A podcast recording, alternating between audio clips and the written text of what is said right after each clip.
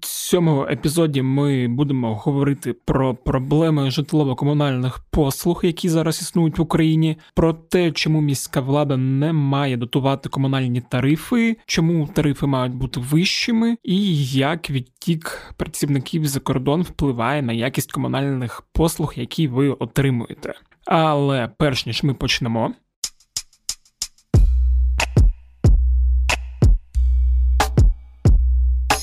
Усім привіт! Мене звуть Федір Попадюк, і це подкаст Кляті питання. Подкаст, у якому я відповідаю на усі ті кляті питання, що капають на голову з дирявого горища нашої реальності. Як завжди нагадую, що ваші запитання можуть стати тим, що змусить мене прокидатися о сьомій ранку, шукати компетентних людей, які мають компетентні відповіді, домовлятись з ними за інтерв'ю, готуватись до цих інтерв'ю, записувати ці інтерв'ю і робити багато іншої цікавої роботи. Для цього вам треба просто написати мені на пошту smmsobaka.com.ua або телеграм-боту Укрправда QuestionBot. Ви його можете знайти у описі телеграм-каналу УП Кляті Питання. А сьогодні у нас досить цікава розмова минулого року, коли я паралельно співпрацював з громадською організацією Центр спільних дій, я мав задоволення прочитати у центру на сайті інтерв'ю з виконавчим директором Асоціації енергоефективні міста України Святославом Павлюком.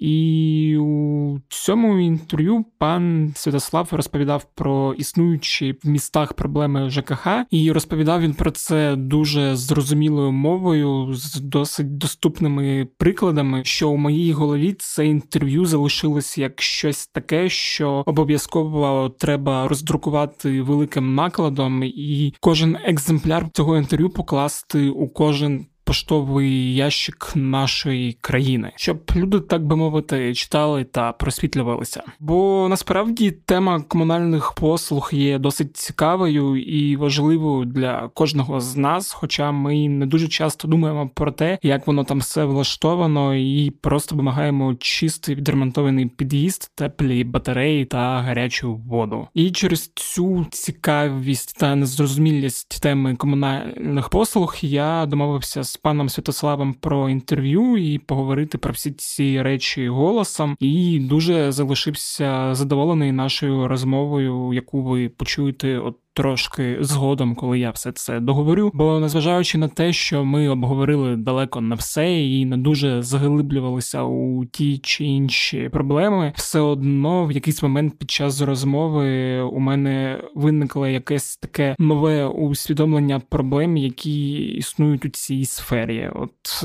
наприклад, чи усвідомлювали ви, що через низькі зарплати працівники комунальних підприємств їдуть працювати у Польщу чи Чехію, і що через це у нас залишається все менше і менше працівників, які будуть займатися трубами, що постачають тепло та воду у вашу оселю. У мене просто щелепа відвисла на моменті, коли пан Святослав почав розповідати про польську компанію, яка була готова займатися утепленням будинків силами українських працівників, привезених з Польщі. Коротше, якщо ви хочете зануритись у тяжку реальність комунальної комунальних проблем, то я замовкаю і далі слухайте наша розмова з паном Святославом.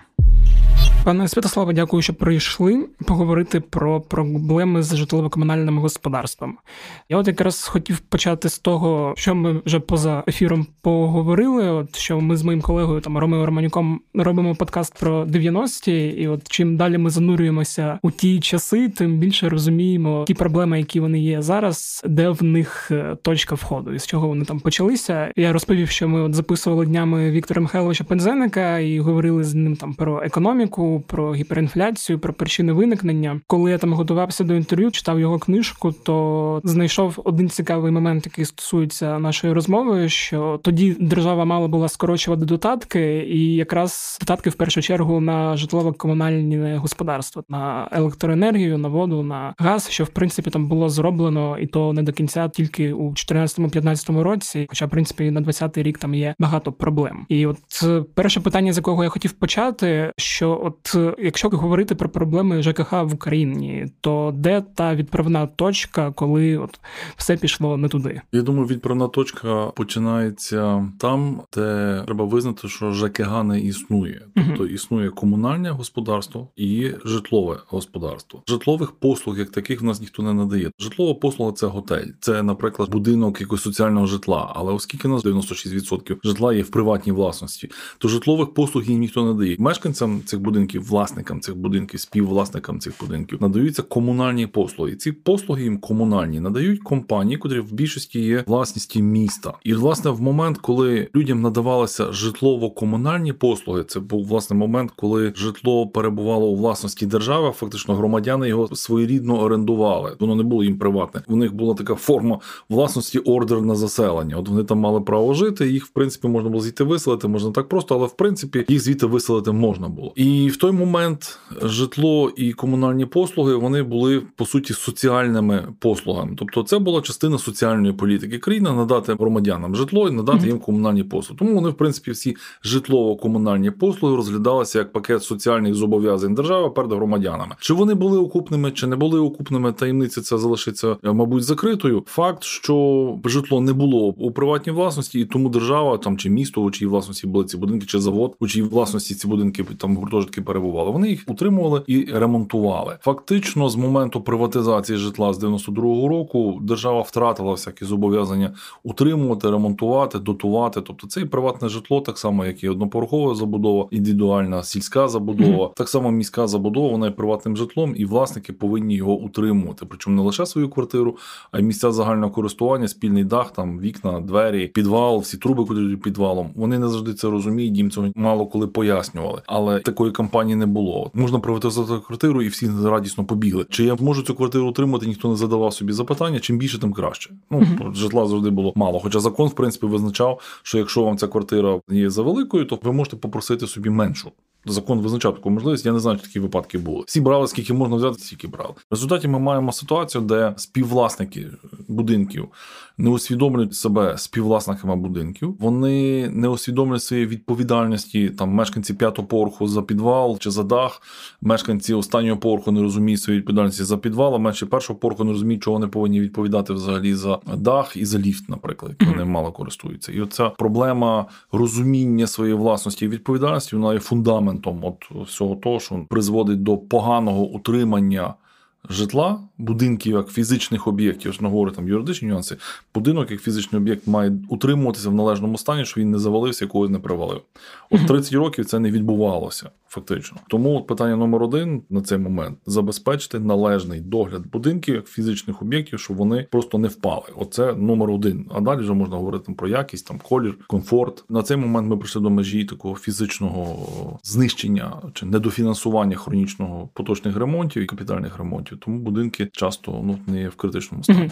Тобто, фактично, через відсутність певної просвітницької компанії ми маємо те, що маємо, так. і мабуть, через те, що весь цей час ну те, що називається ЖЕКом, воно продовжувало працювати і не реформувалося. Тут теж є таке загальне в суспільній свідомості розуміння, що ЖЕК він повинен зробити. От ЖЕК повинен ремонтувати сходову клітку, ЖЕК повинен ремонтувати дах, ЖЕК повинен ремонтувати там одне, друге, третє, десяте. Хоча люди собі мало задають запитання, а за які гроші він це має робити. Тобто теоретично ЖЕК повинен це робити. Є перелік затверджений послуг, там постанови кабінету міністрів, яка визначає склад тарифу на утримання будинку. І там було 18 послуг, в тому числі там дератизація, дезінсекція, чищення коменів, прибирання будинку, прибирання навколобудинкової території, поточний ремонт там і так далі. Тобто тих послуг було багато. Але який має бути розмір цієї складової на, на утримання будинку, от мало розуміється. І тому ЖЕК не може вам надавати повноцінні послуги в разі, якщо ви збираєте мало грошей. Тобто, якщо в будинку там у вас є 4-5 квартир, а вам треба витрачати в рік там не знаю, там 10 тисяч на ремонт даху, то в принципі звідки ЖЕК їх має взяти? От ви йому не збирали там 100 баксів в місяць, бо є будинки, mm-hmm. там великі будинки, які збирають раптом аж цілих там 4,5 тисячі гривень е, в рік. От на ці 4,5 тисячі гривень ЖЕК вам повинен надати тих послуг. От і все. Він більше не повинен надати послуг. От ми не сприймаємо ЖЕК як фірму, яка надає нам сервісні послуги. А те, що наше при нагоді там і вкраде, і зробить погано, це ж окрема дискусія. Але дуже часто в межах того бюджету, який ми їм даємо, там добре зробити і не можна. Угу. Чого ти пам'ятаю, я з Запоріжжя саме у нас там був ЖЕК десь до 2014 року, точніше, основання здається, називалася система, яка там отримувала дуже багато грошей акумулювало цього міста, але функцію, яку вона надавала, там були копійки. Але то тоді був смотрящий, який mm-hmm. за рахунок цього просто заробляв ну, гроші. Хатинку десь там да, ну, там частина йшла на користь сім'ї, а інша. Ну не без того, що крали, це однозначно. Тобто якість послуг була ганебною, але тут є такий певний бідацький консенсус. Жек писав листа про те, що у вас там в будинку заборгованість, угу. причому можна виписати цю заборгованість, там порахувати, наприклад, заборгованість, наприклад, там на 1 березня що означає, що туди включені всі поточні платежі вашого будинку, котра в принципі не є заборгованістю, бо їх треба заплатити до 20 числа. Тобто це не є безнадійна заборгованість. Але якщо мешканцям сказати, що у вашого будинку великий борг, то це ніби знімає е, обов'язок що-небудь робити. Таким чином, це навіть своєрідно утримувати цей борг, якийсь на рахунку будинку в цього mm-hmm. конкретного будинку, є навіть вигідно, бо тоді можна нічого не робити, казати, у вас борг. І тут парадокси такі от виникають. Тому власне система, до якої ми перейшли вже в останні роки, де кожен будинок має свій баланс баланс. І теоретично, за новим законом про ЖКП, компанія, яка надає вам ці послуги з утримання будинку, має звітуватися, скільки вона зібрала грошей і що вона на них зробила. То це вже створює ваше розуміння, ну на що йдуть наші гроші, які нам послуги надають. На цей момент такого розуміння нема. Тобто, от кожного року за нормальною логікою має відбуватися процес, коли цей управитель житла або керуюча компанія там чи колишній ЖЕК, він робить щорічний аналіз вашого будинку огляд. І mm-hmm. тут ми з'ясовуємо, що у нас після зими там відвалилося, там відтулилося, там треба прибити, там помастити, там щось треба зробити. І ми формуємо такий дефектний список, дефектний акт, на підставі котрого формується перелік робіт, що треба цього року зробити. А тут ми розуміємо, що у нас через два роки проживіє да геть, і зовсім його треба буде міняти. А там трубу нам треба буде поміняти цього року. Ще там з одним хомутом якось простоїть. А в наступний рік її треба буде міняти, і нам треба заплатити ось стільки грошей, щоб це зробити. Формується цей перелік робіт і їхня вартість. Перелік робіт і вартість розбиваються на кількість мешканців на їхні квадратні метри. Формується з квадратного метра оцей внесок в ремонтний фонд поточний ремонт або там капітальний ремонт. І відповідно ці гроші збираються, робляться роботи. В кінець року цей управитель там чи керуюча компанія звітується. От ми зібрали стільки грошей, зробили оце. І тоді люди розуміють, у нас були отакі от проблеми, вони коштували стільки, отак от вони зібрали грошей, так ми їх вирішили. І тоді є зв'язок між реальністю, яка людей оточує, і грошима, які вони платять, і робота. Тобто є оця довіра. От довіри до ЖЕКів немає взагалі. В принципі, кращою системою управління є загалом формування ОСББ. На цей момент нічого кращого ми не придумали. Це просто форма прийняття спільних рішень і якоїсь звітності. І тоді будинок через вповноважених собою вибраних людей через правління або голову ОСББ може контролювати всі грошові потоки. Він може собі затверджувати інший розмір там цього внеску на утримання будинку цієї щомісячної платіжки. Він може залучати якісь кредити, фінансування, брати участь там в міських програмах енергоефективності, залучати гроші державного фонду енергоефективності. Тобто з'являється маса можливостей. Так само з'являється ну якась купа зайвих проблем в тому сенсі, що вам треба це робити. Тобто ви не можете просто сплавати на на когось сказати, о там Жак сволочі нічого не роблять. Бо тут, в принципі, це буде видно, що нічого не роблять. І тут є проблема або нема нормального голови, і він не підписав нормальні контракти uh-huh. з якимись там компаніями, які надають послуги, або він там краде, наприклад, або ваш внесок дуже маленький. Тобто вам суму цього квартплати треба збільшувати. Тариф за отримання одного квадратного метра. Але ви тоді розумієте, що у вас відбувається. А якщо ви на цей момент і не розумієте, які у вас проблеми в будинку, а більшість не розуміє. І що треба робити? І скільки ви зібрали грошей, які вам послуги надали, то ну, це безвихідь.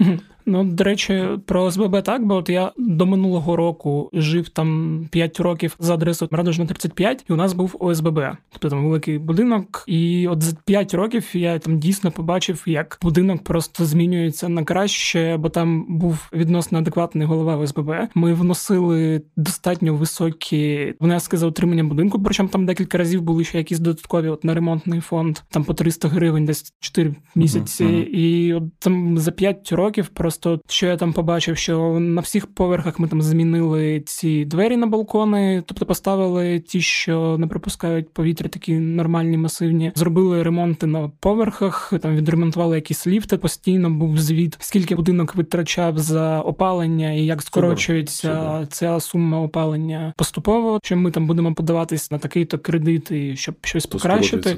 Да-да-да-да. І от принципі, коли я вже виїжджав, там от останнє, що круте вони зробили, це там на першому поверсі повністю відремонтували хол. І от це вперше помітив, як ОСББ працює. Зараз я якраз живу в будинку, що там в центрі, але там ЖЕК і такий ну, старий будинок царського типу, Саксаганського, і там трошки інша система. Не так все помітно. А я би тут знаєте звернув увагу на те, що я аналізував видатки мого будинку. Загалом видатки на утримання самого будинку як фізичного об'єкту, тобто там його прибирання, поточний ремонт якісь от такі от е, видатки пов'язані з самим будинком, а не комунальними послугами, типу тепло, вода, газ. Вони є не наче не надто великі, але вони є. Ну для багатьох людей вони є істотними. Там у нас тариф, по-моєму, 4,5 гривні за квадратний метр. Це один з найнижчих в Києві тарифів. Mm-hmm. Загалом будинок, в принципі, велиться. Там вже труби треба міняти. Йому 15 років, але там вже все печально. Але Кого запитаєшся, ми багато платимо? Скажу, то багато платимо. А якщо подивитися на загальний бюджет будинку, я раджу просто от людям такі речі співставляти. Візьміть ваш річний бюджет за опалення будинку, от просто сума, це зрештою не складно з'ясувати. Е, можна взяти вашу там платіжку, просто порахувати, скільки ви заплатили за квадратний метр за опалювальний сезон, просто перемножити кількість квадратних метрів, які у вас є в будинку, там опалюваних, і ви будете розуміти бюджет вашого будинку на опалення. Так, от, якщо порахувати річну платіжку на утримання будинку, це квартплата, і порівняти її її з загальною платіжкою за тепло, то два місяці тепла покривають річне утримання будинку. Тобто, якщо нам треба десь шукати, де економити, то нам треба шукати економити власне в теплі в опаленні, тому що реально можна скоротити опалення, як показує практика, лише ну в більшості перегрітих будинків, там може не всі перегріті, але більшість перегрітих, можна скоротити відсотків на 15, а то й 20, лише регулюючи споживання, якщо воно mm-hmm. централізоване теплопостачання. А відсотків 40-60, а то й 70 можна скоротити, якщо нормально утеплити і зробити, як Бог приказав, цей будинок комплексну термомодернізацію. Mm-hmm. От і тому, якщо якщо ми скорочуємо загальне споживання тепла на 40-70%, то утримання будинку як квартплата вона безкоштовною стає. І тому, перш за все, треба дбати за те, як скоротити видатки там, де вони найбільші, от на опаленні. Ми на опаленні можемо зекономити стільки, що на будинок лишиться з лихвою. Тобто нам цих грошей, котрі ми платимо кожного місяця, нам вистачить на все дуже часто. Але треба перерозподілити розумно ці витрати. Я закликаю зробити такий аналіз в своєму будинку, зробити багато відкриттів. В мене з'ясувалося, що два місяці опалення покриває річний рахунок на утримання будинку.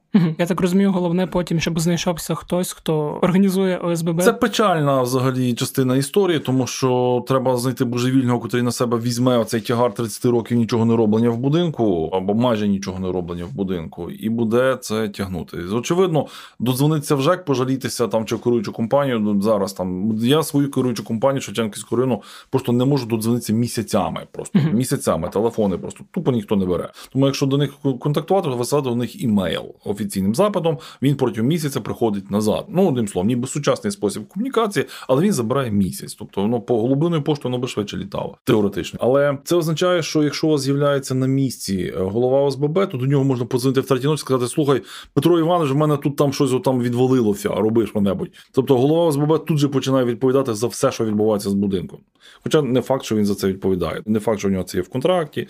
Люди плутають, наприклад, проблеми з теплопостачанням там чи з водопостачанням, коли в них є індивідуальний договір з водопостачальною компанією, і він, в принципі, не повинен займатися їхніми кранами, там їхніми трубою в квартирі і так далі. так далі. Вони до нього будуть дзвонити. Є така проблема, розуміння, хто за що відповідає, і особистого життя голови ОСББ після того, як він погодився на цю почесну і сумну посаду. Але ці люди це сіль землі, і без такої приватної ініціативи в існуючих рамках ми не вигребемо.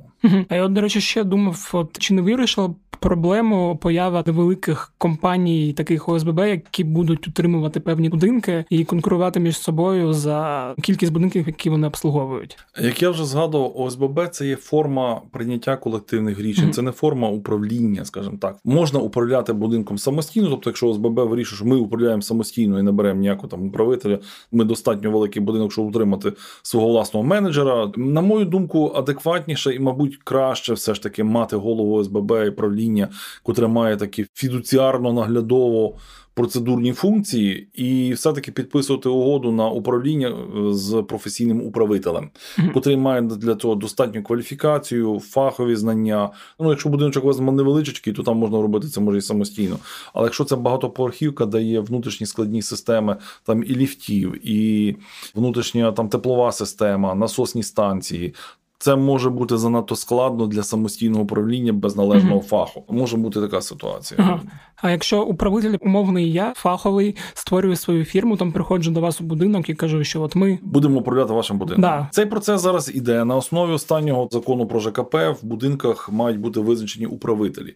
Або люди собі самі вибирають цього управителя, або їм вибирає його місто. Тобто йде трансформація цих ЖЕКів в і потім вони ще можуть відмовитись, якщо управитель погано управляє. Може Фактично. так. Тобто зараз, якщо ви маєте ОСББ, то ви в принципі можете вибрати собі того, кого вам подобається, можете відмовитися від того, хто вам не подобається. Якщо вам його фактично вибирає місто, то це значно значно краще. Якщо у вас немає ОСББ, то вам його місто призначить фактично на конкурсі, куди проведе місто. Вас не будуть по суті питати, кого ви хочете. Тут є величезна ця різниця. На мою думку, ми пішли не туди.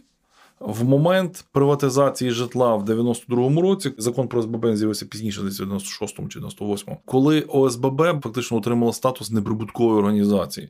Хоча по великому рахунку це є господарюючий суб'єкт, і люди, котрі є власниками квартири, є пайовиками кооперативу. От для людей в- загалом в нашій ментальності, там пострадянській, радянській, розуміння, що таке кооператив, є от якесь таке.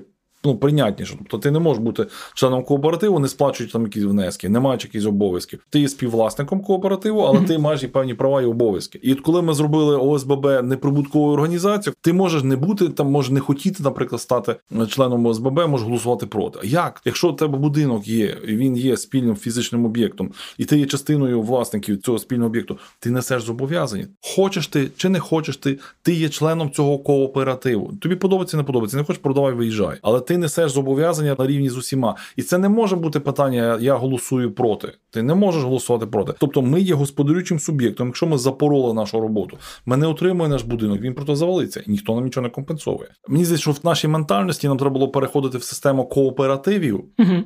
житлових кооперативів, а не йти в систему ОСББ, яка є ніби неприбутковою організацією. І нам це складно зрозуміти. Кооператив це зрозуміло. От мені здається, ми там пішли не туди. Там у нас з'явилося розуміння, що квартира моя, сходи і підвал це Жеківський, вони там хай собі роблять, що хочуть, це не моє. От в кооператива в нього є все у власності: і дах, Мгм. і підвал, але люди цього не розуміють. От воно ніби законом так написано, але люди цього не розуміють. Треба рішення юридичні приймати е, в тих рамках юридичних термінах, котрі людям є зрозумілими, інакше вони просто будуть віртуальними і будуть мертвородженими. Ну і да, в принципі, що відбувається, що закон діє окремо від реальності, яка там є, існує. Ну, є така печаль, так. Да, давайте тепер тоді вийдемо з будинку по трубах в межі міста. Якщо ми там говоримо про житлово-комунальне господарство і там компанії, які обслуговують, е, то там вода, е, газ, е, тепло, електроенергія. Сміття. Сміття ще, да. От в чому є проблеми взаємовідношень там центральна влада, місто та мій будинок, моя квартира. Бо от я статтю, яку там випускав сайт Центру спільних дій, там де було багато ваших відповідей на питання, там от була історія, наприклад, про те, що.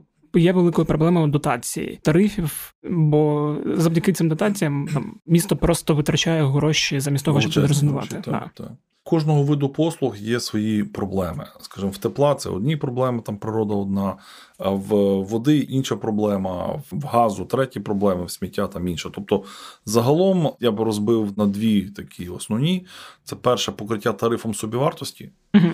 і друге, наскільки. Компанія, котра ці послуги надає, краде чи не краде. Оце ну дві різні все таки проблеми. Та ну і там платіжна дисципліна, це вже третій блок. Також, тобто за послугу треба платити, інакше просто хтось не отримує зарплати за цю послугу. Давайте ми підемо ну там по одній, та по окремо. Якщо говорити про тепло, у нас більшість країни була приєднана до системи централізованого теплопостачання, і це була неймовірною перевагою України. В порівнянні з іншими країнами Європи у нас цей рівень централізованого теплопостачання був дуже високим, і десь ці системи були ефективними, десь були неефективними. Але державою була створені ситуація, де газ для систем централізованого теплопостачання іноді коштував в рази дорожче, ніж газ для населення. Відповідно, це було на початку 2000-х, особливо популярно в кінці 2000-х. Зараз цей опальний сезон та сама ситуація. Ми маємо газ для населення за ціною там 6900, а газ для систем централізованого теплопостачання десь до 8 тисяч доходить. Тому ну, система централізованого теплопостачання, по-перше, вони великі станції, вони платять викиди за СО2, наприклад, менше податок. Мгм. Населення його не сплачує, наприклад. Тобто є ряд факторів, котрі просто заганяють експлуатаційні параметри, от, собівартість тарифу в космос, і він не може конкурувати штучно створені ситуації з е, індивідуальними котельними системами. Тобто є міста, де втрати в мережах сягали 50%, що просто є божевіллям, і очевидно, там треба дивитися, чи є сенс таких централізованих систем, і міста їх позбувалися. Але в середньому ці втрати сягали між. Там нехай е, 16, 19, 25 відсотків. Прийнятним є рівень е, згідно наших норм НКРКП встановлених 13 відсотків. Там Мгм. заряду параметрів може бути піднято до 16,5. Все, що вище, воно не може бути включено до тарифу. Для порівняння в європейських країнах Для порівняння в деяких містах, скажімо, це не країна, це міста. Здається, це було в Бидгощі, в Польщі я дивився. У них рівень втрат був на рівні 3-4 відсотки. В місті Житомир і в місті Вінниця в реконструйовані фрагменти централізованих систем теплопостачання, вони також є 3-4%. Тобто є фрагменти в нас просто абсолютно зроблені, чудово, вони мають абсолютно європейські параметри. Мгм. У нас є такі вже системи. За рахунок того, що місто мало, по-перше, спочатку свій енергетичний якийсь план, місто залучило кредит, місто модернізувало котельну систему, мережу, поставили індивідуальні теплові пункти, і там обувально падають просто видатки на це тепло. Ну і втрати відповідно. Теж, якщо там повертатись до інтерв'ю, яке ви давали, Мгм. от там була така теза, яка мені сподобалась, що у понад 80% Ага. українських міст е, дотують тарифи на холодну, там гарячу воду і опалення. Тобто, фактично, я так розумію, що міста доплачують з бюджету, щоб тарифи не були так. за високими. І Цього року 100% міст доплачує за тепло. Всі, куди мають централізоване теплопостачання, вони доплачують за тепло. Проблема полягає в тому, що в нас через ряд нестаковок між законами, наприклад, виникла проблема в тому, що населення згідно нового закону про житлово-комунальні послуги воно раніше отримало послугу з опалення, а зараз отримує послугу теплопостачання. Суть тепла ніби та сама, але послуга називається по-іншому. І до 2018, до початку 2019 року міста мали право встановлювати тариф на опалення, а після того вони його втратили. А вони вже не можуть встановлювати тариф на опалення, можуть встановлювати тариф на теплопостачання. Але треба переукласти договори для того, щоб споживачі, котрі мали договір на опалення, отримали договір на теплопостачання. Але оскільки в нас був накладений мораторій, закон був відтягнутий до травня 2019 року. Потім ми його знову відклали до кінця року, а потім ми отримали карантин. І зараз, згідно закону, власне, про карантин, введений знову ж мораторій на перекладання всіх угод, і він буде тривати 5 місяців після закінчення карантину.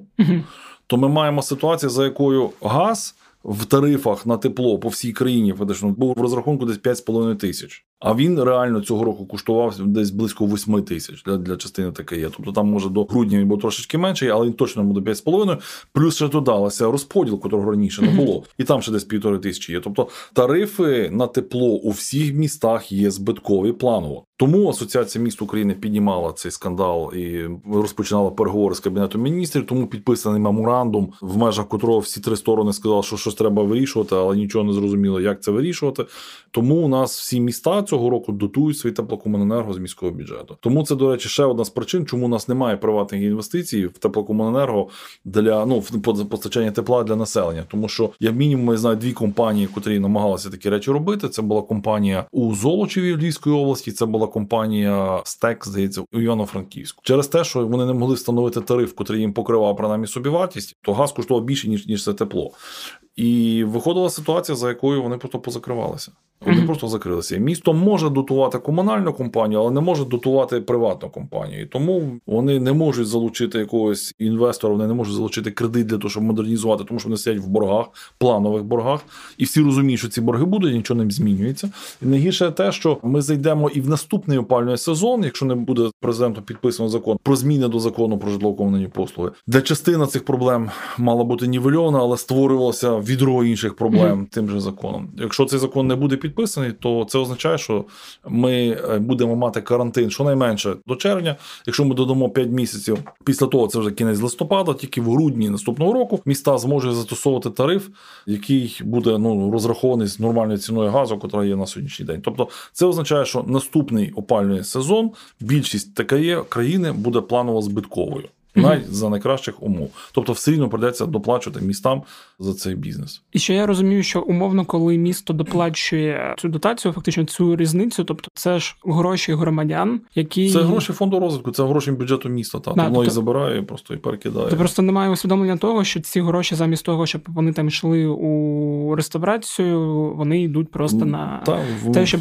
ну, проїдання просто да, ілюзія проїдання. того, що ми платимо не дуже багато. А тут ще розумієте, то ще є такий своєрідний певний парадокс, що якщо ми занижуємо тарифи, дотуючи їх там чи з державного бюджету, чи з міського бюджету, ми тим самим не лише створюємо ілюзії цієї дешевої енергії, але ми різко видовжуємо окупність будь-якого проекту енергоефективності.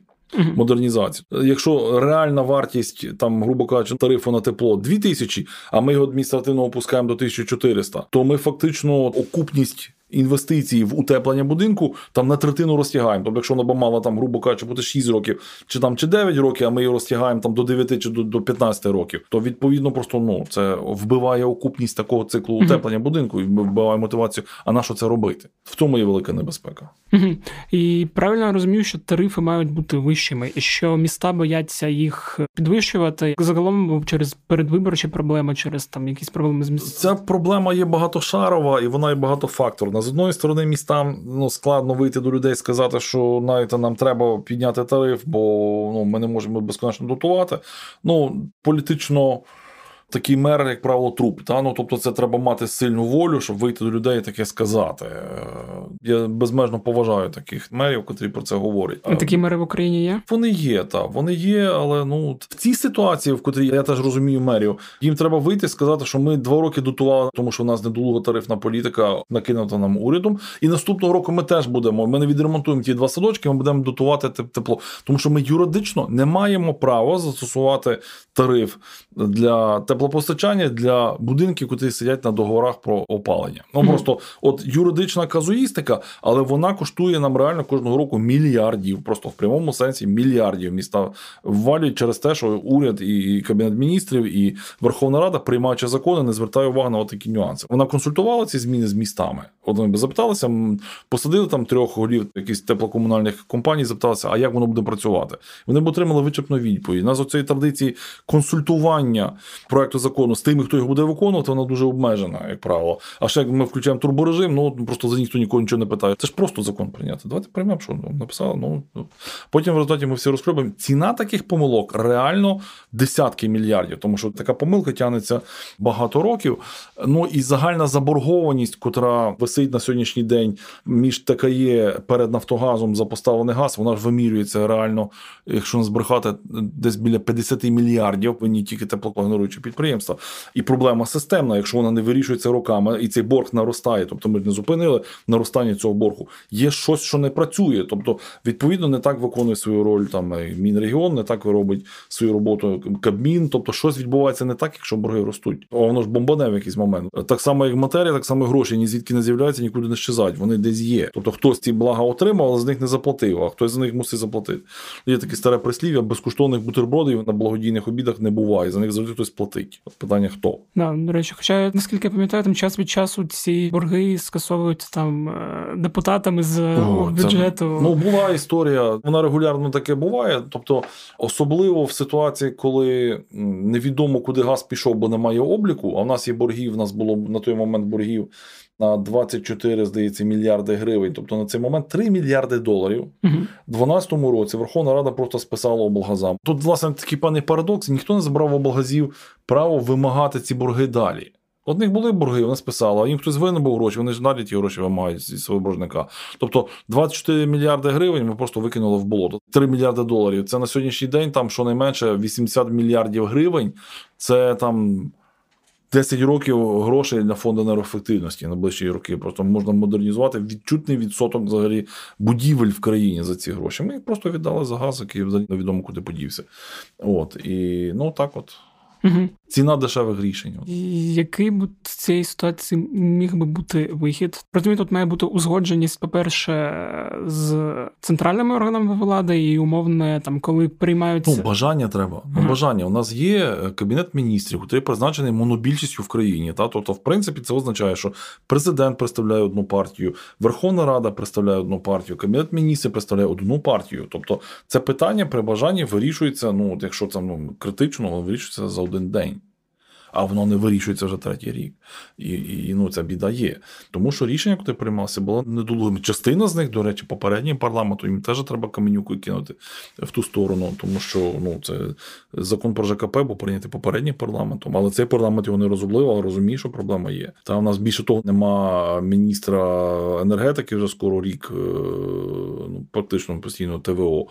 На сьогоднішній день вже по 15 місяць пішов, у нас немає голови державної ефективності, у нас є другий виконуючий обов'язки. Uh-huh. Тобто, у нас ну просто інституційно немає відповідальності, персональної відповідальності. От відповідно за тим тягнеться відсутність стратегії, планів, людей, дій там і так далі. Воно ну просто якщо нема кому робити, то відповідно нічого не робиться. До речі, я так розумію, це теж що багато міст просто не мають стратегії е, наперед і не розуміють, куди вони рухають ну, міст. Проблема знову ж таки багатофакторна. У нас з одної сторони дуже обмежена традиція стратегічного планування. У нас є дуже обмежена традиція муніципального енергетичного планування. У нас немає всюди обліку. І У нас є міста, котрі є піонерами. Я там радий теж похвалитися, е, що членам асоціації енергетичні міста України, яку я представляю, є 92 міста на сьогоднішній день. І ми також супроводжуємо в рамках угоди мерів. Це велика європейська ініціатива угоди мерів схід. Там задіяно 280 міст, 280 громад. І ми системно їх вчимо, яким чином ці речі робити. Поступово десь там хтось пішов з цієї роботи, хтось там наняв нового енергоменеджера, десь мер там вибрали, не вибрали. Хтось там помер також. Ну люди відходять, і ці знання можуть втрачатися. Але ті міста потихеньку напрацьовують те, що воно було втрачене, і воно якось там надолужують. З'являються міста, котрим можна похвалитися на рівні області, на рівні району, маленькі села. Тобто, якщо є бажання, воно все робиться. Тут треба теж пам'ятати, що така діяльність вона не є швидкою. Угу. От будь-яка модернізація будь-яких муніципальних систем, там водопостачання, теплопостачання, там каналізації, там сміття це переважно довгі проекти, особливо в наших реаліях сам процес, цикл розробки проектного завдання, вироблення там ТЕО, е, розробки там фезибиліті, повторного ТЕО, розмов з фінансовими якимись донорами, кредиторами, тендери, процедури. Воно з'їдає там до 4 років. 4-5 років може піти просто на підготовчу роботу, а потім ще а потім ще треба будівельні роботи зробити. Тому дуже важливо, щоб була ця певна тяглість від початку, щоб місто там в посередині дороги не передумало, потім сказали, та ні, не будемо це робити. Бо були такі випадки, тобто, де міжнародні донори давали там, грубо кажучи, ввалювали півмільйона в розробку документації, євро півмільйона. Та?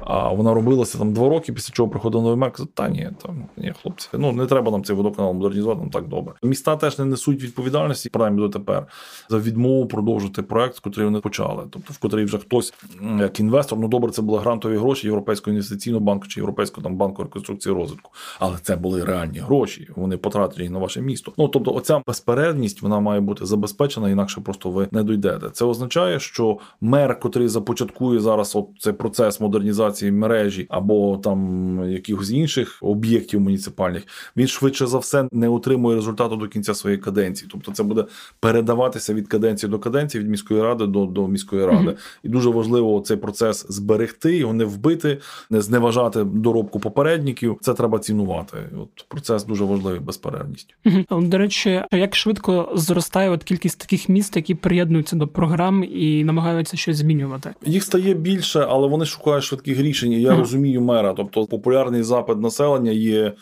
А покажіть мені, що ви зробили. От лавочки помалювали, це вже видно. Та а трубу ж там закупав, десь там не видно цієї труби. От, тому мери завжди розриваються між необхідністю подобатися mm-hmm. вже і зараз, та і необхідністю зробити щось, що залишиться надовго в місті. Тут нема простих рішень. Да, ну, тобто, фактично вкладати гроші в парки або в медицину. Тобто, в парки бачать ну, всі. приходиться робити і те, і друге. Причому треба і будинки робити, тому що найбільша проблема зараз не стільки з там з бюджетами закладами, садочками, хоча там теж є проблема, але з житловими будинками. Тобто більше житлових будинків вони закінчують термін своєї експлуатації, в них починають валитися стіни, в них течуть труби, дахи і так далі. І так далі.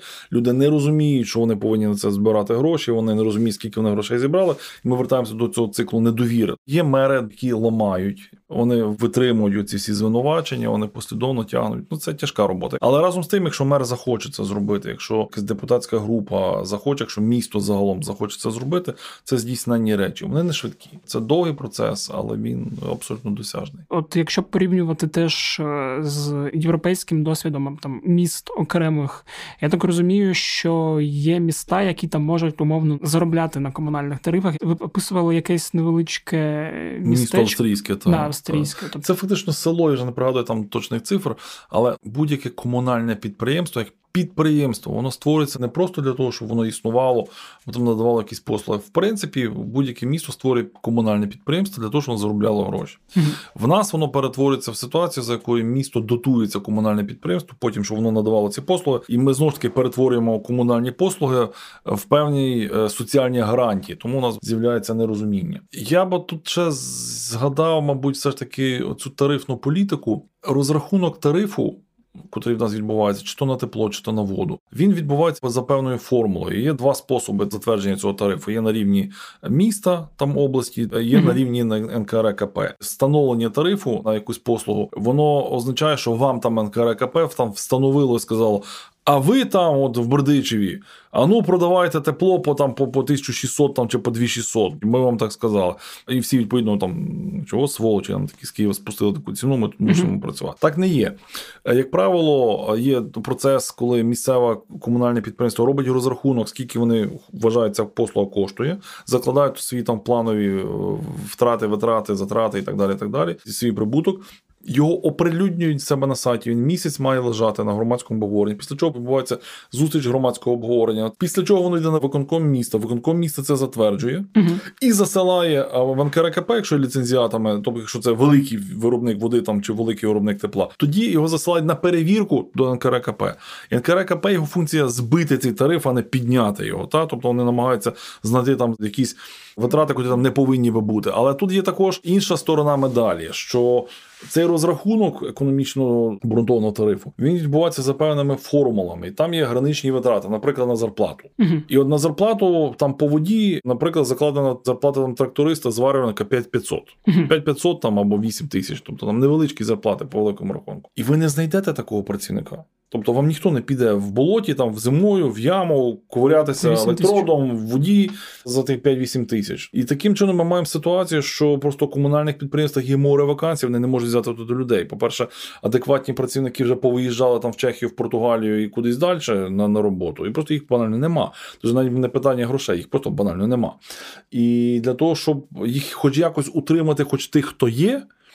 Е, міста просто банально дотують свої комунальні підприємства, щоб платити зарплату там не 8, а 15. Mm-hmm. Тільки це тоді втримує цього зварювальника там чи тракториста на роботі. Тобто, у нас фактично комунальні послуги потрапили в зону конкуренції за працівників з Чехією, е, з Польщею, там з Німеччиною. Так, це факт.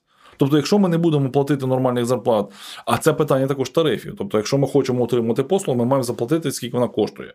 Послуга має бути ефективною, вона має бути високопродуктивною, та тобто продуктивність праці має бути, і вона має оплачуватися нормально. Я мав от е, розмови з представниками польської компанії, mm-hmm. котра була готова братися за утеплення е, громадських будівель в Україні силами українських працівників, нанятих в Польщі. Тобто ми будемо підписувати контракт з польською компанією, яка буде брати собі там е, зверху комісійні там 30-40% за те, що вона привезе нам наших працівників, котрі вона найме в Польщі.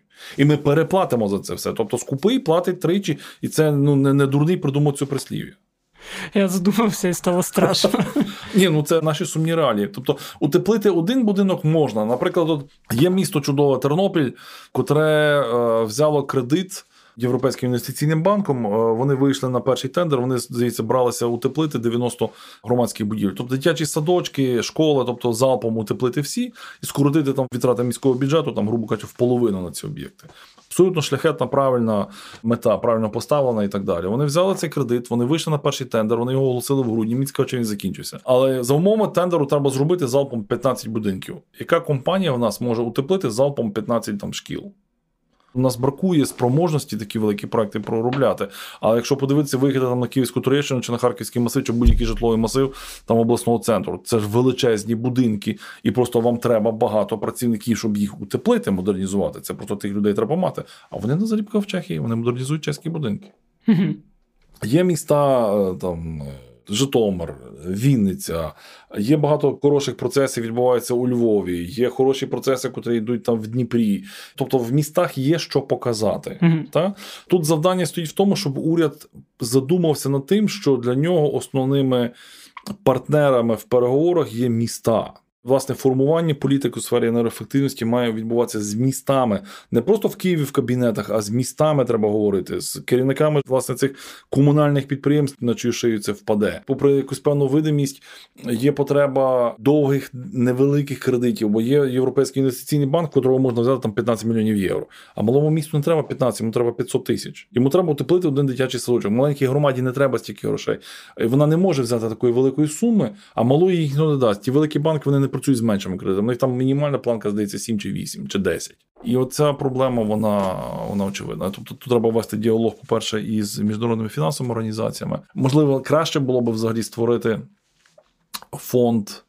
а, Модернізації муніципальної інфраструктури, в котру скерувати частину ренти, наприклад, е, з газу, ми отримаємо державний бюджет. Мгм. І модернізація це власне цей спосіб розміняти той ресурс, який у нас є, на той, який нам потрібний. Тобто, якщо у нас є газ, а нам треба енергоефективність, то доходи з газу ми повинні витрачати на енергоефективність, а не інакше, не на проїдання, інакше просто ну, нас чекає біда, у нас іншого ресурсу нема.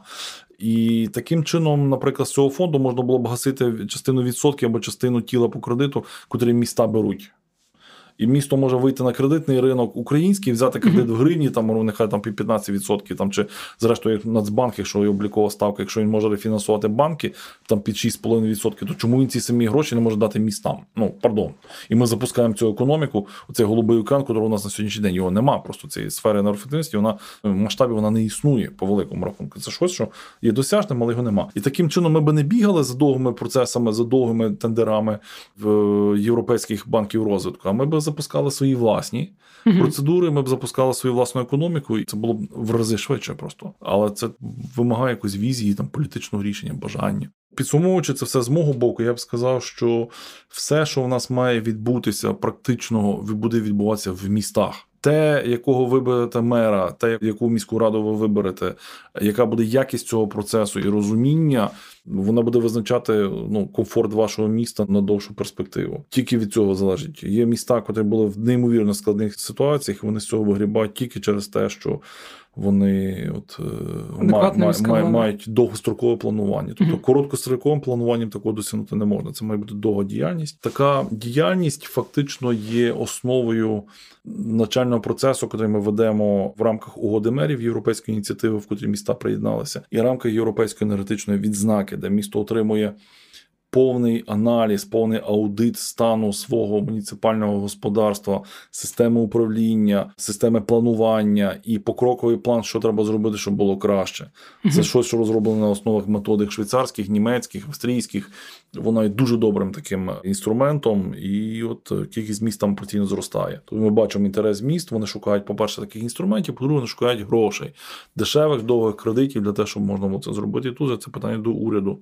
Ми можемо містам допомогти зрозуміти, що як робити, але де взяти гроші, це до уряду питання. Е, можна було ще згадати, наприклад, водопостачання. Мгм. От водопостачання як таке. У нас середні втрати в мережах водопостачання складають близько 30%. Є міста, де 40%. Мгм. Але це означає, що. Ця вода не просто кудись тікає в землю, бо у нас би просто посеред міста озера стояла. Це означає, що ця вода споживається, але не оплачується. Тобто це не є технологічна втрата, це комерційна втрата.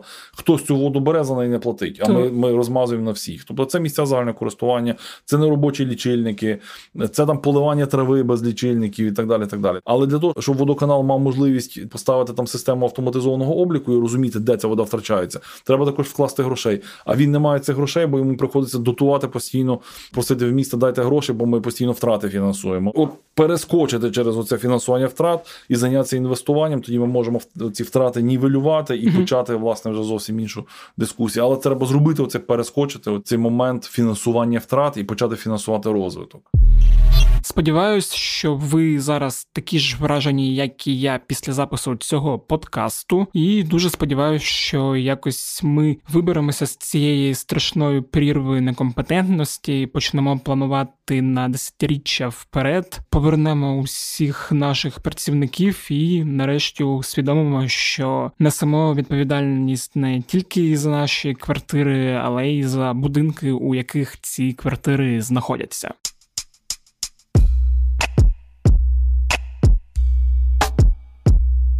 Як завжди нагадую, що разом з вашими запитаннями ви можете надсилати відгуки, пропозиції, компліменти на ту ж саму адресу smmsobaka.pravda.com.ua та на той самий Укрправда Bot. А ще краще, якщо ви будете залишати ваші відгуки на Apple Podcast, ставити зірочки та писати якісь приємні коментарі. Якщо ви будете ділитися подкастом, подкастом кляті питання зі своїми друзями на сторінках своїх соцмереж або просто у особисті повідомлення. І також буду вдячний, якщо ви не підписані і підпишетесь на кляті питання у якомусь з додатків для прослуховування подкастів: Apple Podcast, Google Podcast, CastBox, Spotify. Також ви можете не підписуватися, просто шукати наші подкасти на YouTube і на SoundCloud.